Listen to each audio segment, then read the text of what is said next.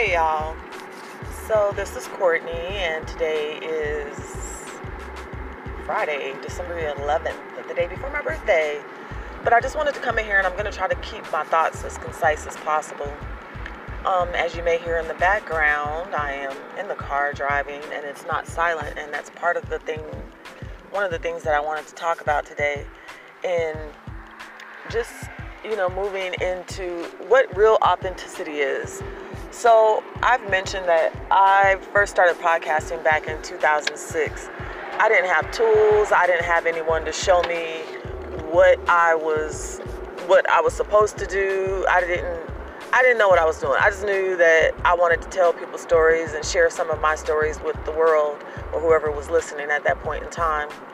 And um, there was a lot of background noise and this and that. But fast forward to today, people have very expensive setups and all that. And it's nice and that's great if you can do that. But I was chatting with some people yesterday and I was just like, it was just so much noise going around the compound and i was like you know what you're gonna get what you're gonna get and that's gonna be the theme for 2021 i think in that true authenticity and integrity is going to show through not necessarily for the person but the listeners are going to really start looking for things that resonate with them and when you're talking to someone and i mentioned this to someone else on the call was about like i wanted my conversations to feel like you're in a coffee shop you're interrupted by the waitress that comes over and asks, "Are you ready? Do you need anything else?" and the clinking and the you know the sounds in the background.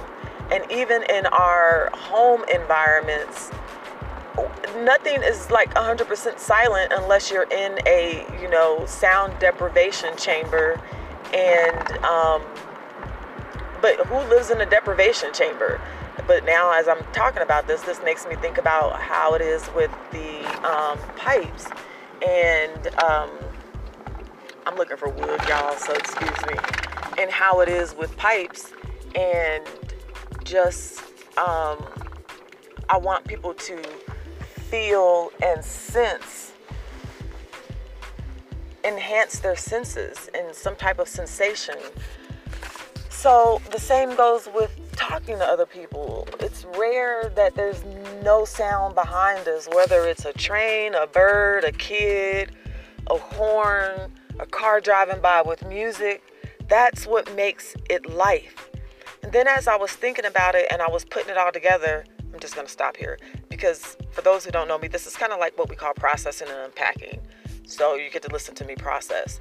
So as I was thinking about it more, I was like, okay, this is why I'm kind of being moved to um, do interviews and talk to people again because I keep hearing and seeing that we're moving into this new age where, you know, things are changing. There's a heavy emphasis on innovation and technology. But I was like, we've pretty much done all of that with technology. Then it was like, oh, because of the way that things are right now, people are being forced to, you know, still engage with each other online.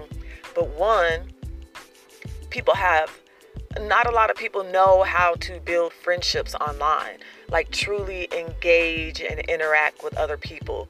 We've gotten, I remember when like Twitter was like first out there, and so many people I've connected with and met online in real life ultimately ended up meeting in, in real life. And then there was this thing that came along called clout, where it was like, who has clout? And that's kind of like where social media has gone how many followers you have and how many likes you have and people are worried about I don't have enough likes, I don't have enough views, I don't have enough followers, I don't have enough listeners and then they don't put themselves out there and it's not really about that.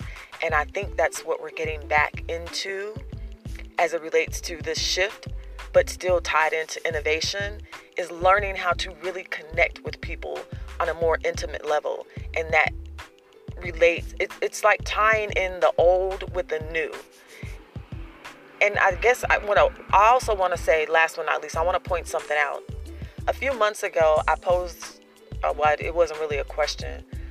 I was i'm in a business group of women and they were all upset about not being able to grow their online following and this and that and i was like y'all do realize that a lot of people buy followers and they were just like, well, we don't do that. And I was like, okay, I know that a lot of people do. And then some people were saying, well, you can't do that anymore because Instagram gets on you.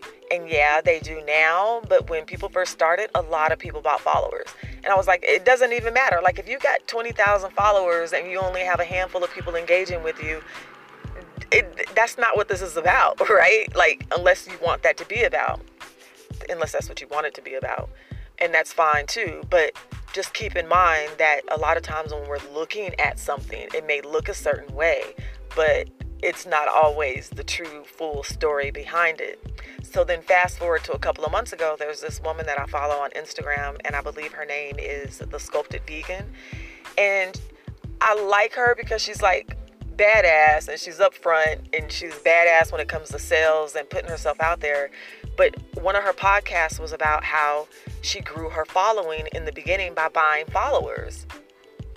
So sometimes that's what it takes, but that's not really what transforms someone into a client or a customer or a true friend or somebody that's part of your like core team or network.